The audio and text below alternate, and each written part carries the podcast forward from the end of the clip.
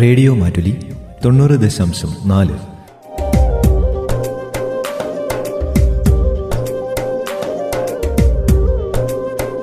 കേൾക്കൂ ആസ്വദിക്കൂ അറിവ് നേടൂ.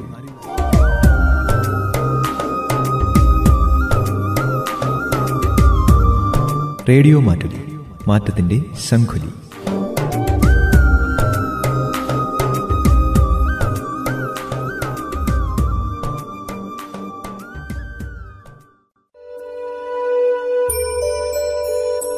Ayur care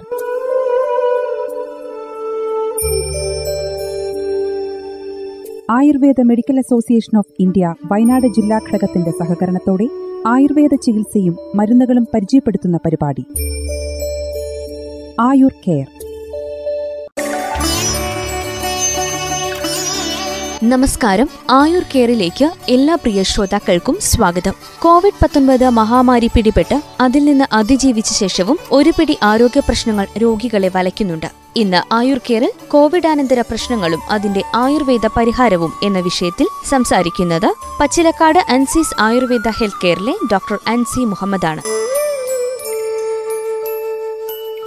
എല്ലാവർക്കും നമസ്കാരം. ഇന്ന് ഞാനിവിടെ സംസാരിക്കാൻ ആഗ്രഹിക്കുന്ന വിഷയം പോസ്റ്റ് കോവിഡ് സിൻഡ്രം എന്നതാണ്. അതല്ലെങ്കിൽ ലോങ് കോവിഡ് ഇനി അതുമല്ലെങ്കിൽ കോവിഡ് അനന്തര ആരോഗ്യ പ്രശ്നങ്ങൾ എന്നതാണ്. എന്താണ് ഈ പോസ്റ്റ് കോവിഡ് സിൻഡ്രോം നമുക്ക് മനസ്സിലാക്കാം. കോവിഡ് പോസിറ്റീവായ രോഗികളിൽ ആദ്യത്തെ രോഗലക്ഷണങ്ങളുടെ ആരംഭം മുതൽ അതായത് ആദ്യ രോഗലക്ഷണം കാണിച്ച് അന്ന് മുതൽ മൂന്നാഴ്ചയ്ക്ക് അപ്പുറത്തേക്ക് നീണ്ടു നിൽക്കുന്നതും ഗുരുതരമായ അതല്ലെങ്കിൽ കൂടുതൽ കാലം നീണ്ടു നിൽക്കുന്ന രോഗലക്ഷണങ്ങൾ ഉള്ളവരിൽ പന്ത്രണ്ട് ആഴ്ചയ്ക്ക് അപ്പുറത്തേക്ക് നിൽക്കുന്നതുമായ മർമ്മപ്രധാനങ്ങളായ ശരീര വ്യവസ്ഥകളെ അതിൽ പ്രത്യേകിച്ചും ശ്വസന വ്യവസ്ഥ രക്തചംക്രമണ വ്യവസ്ഥ നാഡീവ്യൂഹ വ്യവസ്ഥ എന്നിവയെ സാരമായി ബാധിക്കുന്ന ഒരവസ്ഥയാണ് പോസ്റ്റ് കോവിഡ് സിൻഡ്രോം എന്ന് പറയുന്നത്. വളരെ ലളിതമായി പറയുകയാണെങ്കിൽ കോവിഡ് രോഗബാധ മാറിയ ശേഷവും തുടരുന്ന ആരോഗ്യ പ്രശ്നങ്ങളാണ് ഈ പറഞ്ഞത്. ചില ആൾക്കാരിൽ ഇത് കുറച്ചു കാലത്തേക്കും എന്നാൽ മറ്റു ചിലരിൽ ദീർഘകാലവും ഇതിന്റെ ബുദ്ധിമുട്ടുകൾ ഉണ്ടായേക്കാം. എന്നാൽ വളരെ ചുരുക്കം ആൾക്കാരിൽ അപകടകരമായിട്ടുള്ള പ്രത്യാഘാതങ്ങളും ഇത് ഉണ്ടാക്കിയെന്നിരിക്കാം നമ്മൾ നോക്കുകയാണെന്നുണ്ടെങ്കിൽ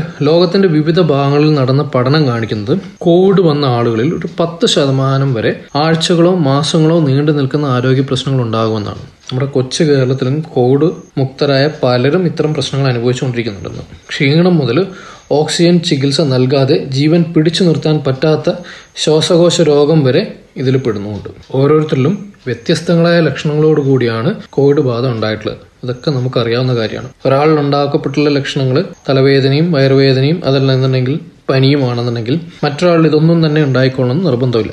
പലരും ഒരു പ്രശ്നമില്ലാതെ വീട്ടിൽ വിശ്രമിച്ചപ്പോൾ ചിലർ അത്യാസന്ന നിലയിൽ വെന്റിലേറ്ററിന്റെ സഹായത്തോടു കൂടിയായിരുന്നു ശ്വാസം എടുത്തുകൊണ്ടിരുന്നത്. കോവിഡ് അണുബാധ ഉണ്ടായ ബഹുഭൂരിപക്ഷം ആളുകളുടെയും ലക്ഷണങ്ങൾ സാധാരണ രീതിയിൽ ഒരു രണ്ട് മൂന്നാഴ്ചക്കുള്ളിൽ അപ്രത്യക്ഷമാവും. എന്നാൽ ചിലരിൽ ഇത് ആഴ്ചകളോ അല്ലെങ്കിൽ മാസങ്ങളോ നീണ്ടു നിന്നിരിക്കാം ഞാൻ നേരത്തെ പറഞ്ഞു മൂന്നാഴ്ചയിൽ കൂടുതൽ നീണ്ടു നിൽക്കുന്നവയെ ഒരവസ്ഥ. അതിനെ നമ്മൾ ലോങ് കോവിഡ് എന്ന് പറയും. അല്ലെങ്കിൽ ലോങ് ഹോളേഴ്സ് എന്ന് പറയും. അതിൽ തന്നെ ഈ ലക്ഷണങ്ങൾ മൂന്ന് മുതൽ പന്ത്രണ്ട് ആഴ്ച വരെ നീണ്ടു നിൽക്കുന്നവരെ പോസ്റ്റ് അക്യൂട്ട് കോവിഡ് എന്നും പന്ത്രണ്ട് ആഴ്ച കഴിഞ്ഞിട്ടും ഈ പ്രശ്നങ്ങളൊക്കെ നിലനിൽക്കുകയാണ്. അല്ലെങ്കിൽ ഇത്തരം ലക്ഷണങ്ങൾ നിലനിൽക്കുകയാണെങ്കിൽ അതിനെ ക്രോണിക് എന്നും നമുക്ക് തരംതിരിക്കാം. എന്നാൽ മറ്റു ചിലരിൽ കോവിഡ് വന്ന ലക്ഷണങ്ങളെല്ലാം പൂർണമായും മാറിയെന്നിരിക്കും. പക്ഷേ ഈ ലക്ഷണങ്ങളെല്ലാം മാറിക്കഴിഞ്ഞു കഴിഞ്ഞ് പുതിയ ലക്ഷണങ്ങളുമായി കാണിക്കുകയും ചെയ്തെന്നിരിക്കും അപ്പം പലതരത്തിലാണ് ഇതിപ്പം അവസ്ഥാവിശേഷം വന്നുകൊണ്ടിരിക്കുന്നത്. ഇനി നമുക്ക് എന്തൊക്കെയാണ് കോവിഡ് ആനന്തര ആരോഗ്യ പ്രശ്നങ്ങളെന്ന് നോക്കാം. വിട്ടുമാറാത്ത ക്ഷീണം. പലരും വന്ന് പറയുന്ന ഒരു കാര്യമാണ്. ഡോക്ടറെ ഒരു രക്ഷയുമില്ല. വല്ലാത്ത ക്ഷീണമാണ്. വല്ലാത്ത തളർച്ചയാണ്. കോവിഡ് ഒക്കെ മാറി പക്ഷേ അതിന്റെ ക്ഷീണം മാറുന്നില്ല. അതുപോലെ തന്നെ ശ്വാസം മുട്ട് അല്ലെങ്കിൽ ശ്വാസം എടുക്കാനുള്ള ഒരു ബുദ്ധിമുട്ട്. ചെറിയ രീതിയിൽ കുറച്ചൊന്ന് നടക്കുകയൊക്കെ ചെയ്ത് കഴിയുമ്പോൾ തന്നെ ഒരു കിതപ്പ് വരുന്ന പോലൊരു അവസ്ഥ. ചിലർ പറയും നെഞ്ചുവേദനയുണ്ടെന്ന്. അതുപോലെ തന്നെയുള്ള ലക്ഷണങ്ങളാണ് ചുമയുണ്ടാകാം ശരീരവേദനയും തലവേദനയും ഒക്കെ തന്നെയും ഇതിന്റെ ഭാഗമായിട്ടുണ്ടാവാം. മണവും രുചിയൊക്കെ അറിയാനുള്ള ചെറിയ ബുദ്ധിമുട്ടുകളും നീണ്ടു നിന്നിരിക്കാം ഇതൊക്കെ മാത്രമല്ല മാനസികമായിട്ടുള്ള പലതരത്തിലുള്ള ബുദ്ധിമുട്ടുകൾ അതായത് വിഷാദം പോലുള്ള നമ്മൾ പറയുന്ന ഡിപ്രഷൻ അകാരണമായിട്ടുള്ള ഒരു ഭയമോ ആശങ്കയോ ഏകാഗ്രതക്കുറവോ ഒക്കെ തന്നെയും ഇതിന്റെ ഭാഗമായിട്ട് വന്നിരിക്കാം എന്നാൽ ഇതെല്ലാവരിലും വരണമെന്ന് നിർബന്ധവുമില്ല. ഇതൊക്കെയാണ് ഈ പറഞ്ഞ കുറച്ച് ലക്ഷണങ്ങളൊക്കെയാണ്. അതായത് വിട്ടുമാറാത്ത ക്ഷീണം ശ്വാസം മുട്ട് ചുമ ശരീരവേദനയോ അല്ലെങ്കിൽ തലവേദനയോ നെഞ്ചുവേദനയായിട്ടോ മണം രുചിയൊന്നും അറിയാനുള്ള കഴിവില്ലായ്മയോ ഇതൊക്കെയും ആണ് നമ്മൾ സാധാരണയായി കാണുന്ന ലക്ഷണങ്ങൾ ഇതിൽ പല ലക്ഷണങ്ങളും നിസ്സാരമാണ്. അതുപോലെ തന്നെ തനിയെ മാറുന്നവയാണ്. എന്നാൽ ചിലത് അപകടങ്ങളുടെ സൂചനയും ആവാം അത് മനസ്സിലാക്കുക എന്നുള്ളത് നമ്മുടെ ജീവിതശൈലിയും രീതിയും ഭക്ഷണ രീതിയും കാര്യങ്ങളും ഒക്കെ എങ്ങനെ കൊണ്ടുപോകുന്നു എന്നതിനെ ആസ്പദമാക്കിയായിരിക്കും. പ്രാരംഭ ലക്ഷണങ്ങൾ മാറിയ ശേഷം ഉണ്ടാകുന്ന പലതരത്തിലുള്ള കോംപ്ലിക്കേഷൻ. അതായത് പൾമണറി എംബോളിസം ഹൃദയാഘാതം പക്ഷാഘാതം എന്നിവയും ലോങ് കോവിഡിന്റെ ഭാഗമായിട്ട് ഉണ്ടായിക്കൊള്ളണമെന്നുണ്ട്. അത് എല്ലാവരിലും ഉണ്ടാവണമെന്നില്ല. എന്നാൽ ചിലരിലെങ്കിലും ഈ ബുദ്ധിമുട്ടുകൾ നമ്മൾ കാണുന്നുമുണ്ട്. മറ്റൊരു പ്രധാന കാരണമാണ് കോവിഡ് കാരണം ഹൃദയപേശികളിൽ വരാൻ സാധ്യതയുള്ള ബലഹീനത. ശ്വാസകോശത്തിലെ ഫൈബ്രോസിസ് എന്ന് പറയുന്നൊരവസ്ഥ അതായത് കോവിഡ് വന്നതിന്റെ ഭാഗമായി ശ്വാസകോശങ്ങളിലെ ഉള്ളിലുള്ള അറകൾ ചെറിയ ആൽവിയോളൈസിൽ എതിരുമെല്ലാം ചെറിയ രീതിയിൽ കാൽസിഫിക്കേഷൻ അല്ലെങ്കിൽ ഫൈബ്രോസിസ് ഉണ്ടാവുന്ന ഒരവസ്ഥ.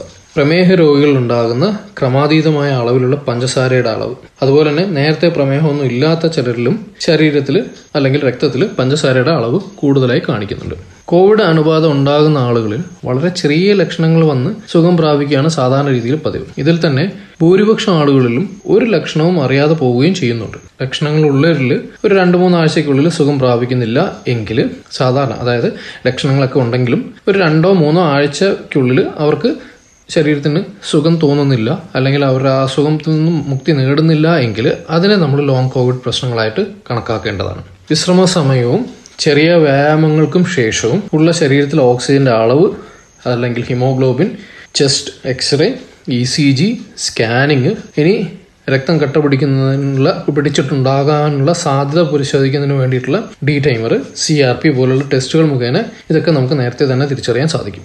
പിന്നെ ഇതിലുള്ള പ്രധാനപ്പെട്ട ചികിത്സ എന്ന് പറയുന്നത് കോവിഡ് വന്നു കോവിഡ് പോയി. അതിന്റെ ഭാഗമായിട്ട് നമുക്ക് കുറച്ച് ഭാഗങ്ങൾ പ്രശ്നങ്ങൾ നമ്മളുടെ ഉള്ളിൽ നിലനിർത്തിയിട്ടാണ് അയാൾ പോയത്. അതിന്റെ ഭാഗമായി നമുക്ക് എന്തൊക്കെ ചികിത്സയാണ് ഇതിന് കൊടുക്കാൻ കഴിയുക എന്നുള്ളതാണ് ഇനി അടുത്തതായി നമുക്ക് നോക്കേണ്ടത്. സാധാരണ ജീവിത രീതികളിൽ നിന്നും പൂർണമായും മാറിപ്പോയ രോഗികളെ ഘട്ടം ഘട്ടമായി അവരുടെ പഴയ ജീവിതത്തിലേക്ക് തിരിച്ചു കൊണ്ടുവരിക എന്നാണ് ഇതിലെ ഏറ്റവും പ്രാധാന്യം അറിയിക്കുന്ന ഒരു ഭാഗം. അവരുടെ പഴയ ലൈഫിലേക്ക് അവരെ തിരിച്ചുകൊണ്ടുവരിക.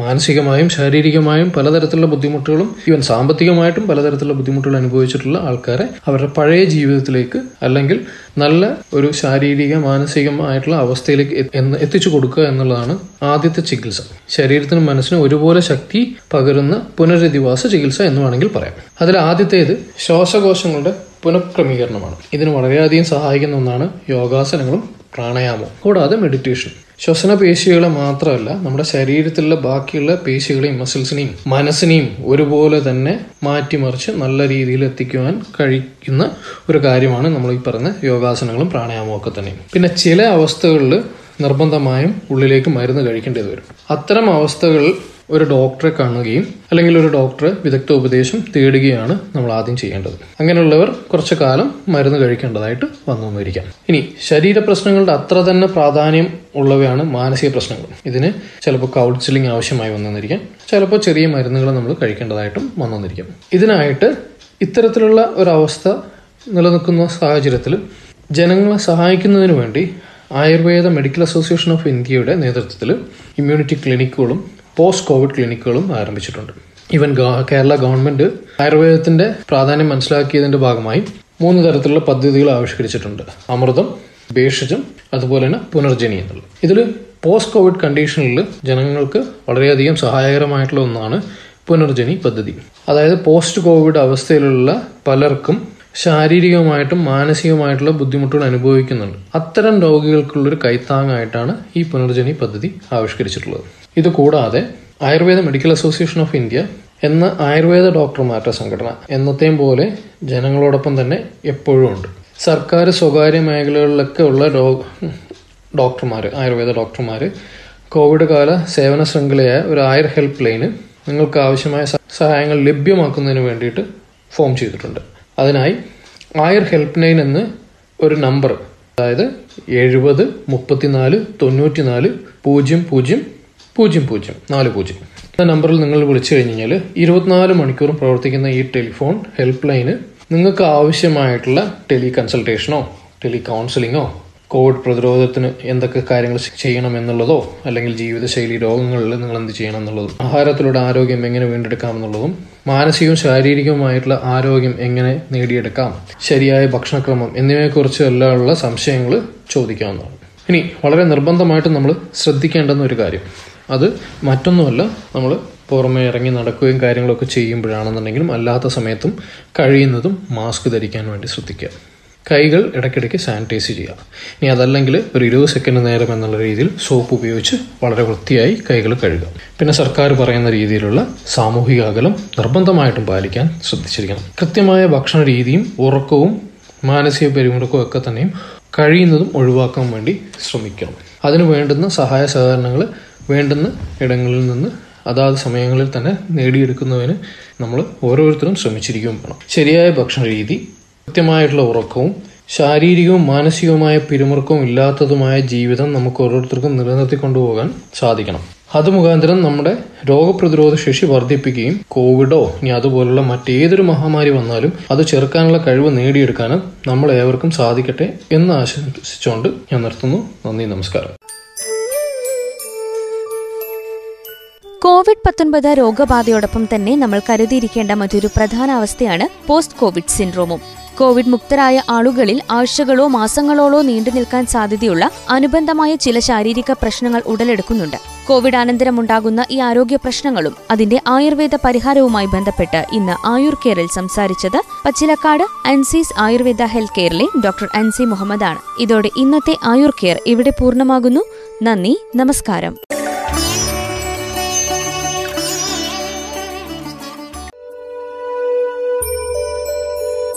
Ayur care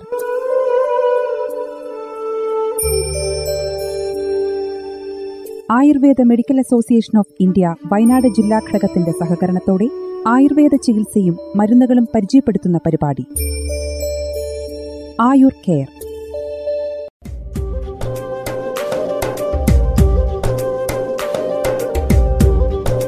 റേഡിയോ മാറ്റുലി തൊണ്ണൂറ് ദശാംശം നാല്.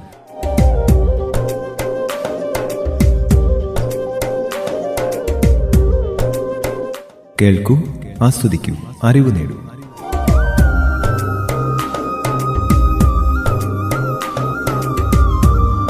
റേഡിയോ മാറ്റുലി മാറ്റത്തിന്റെ ശംഖുലി.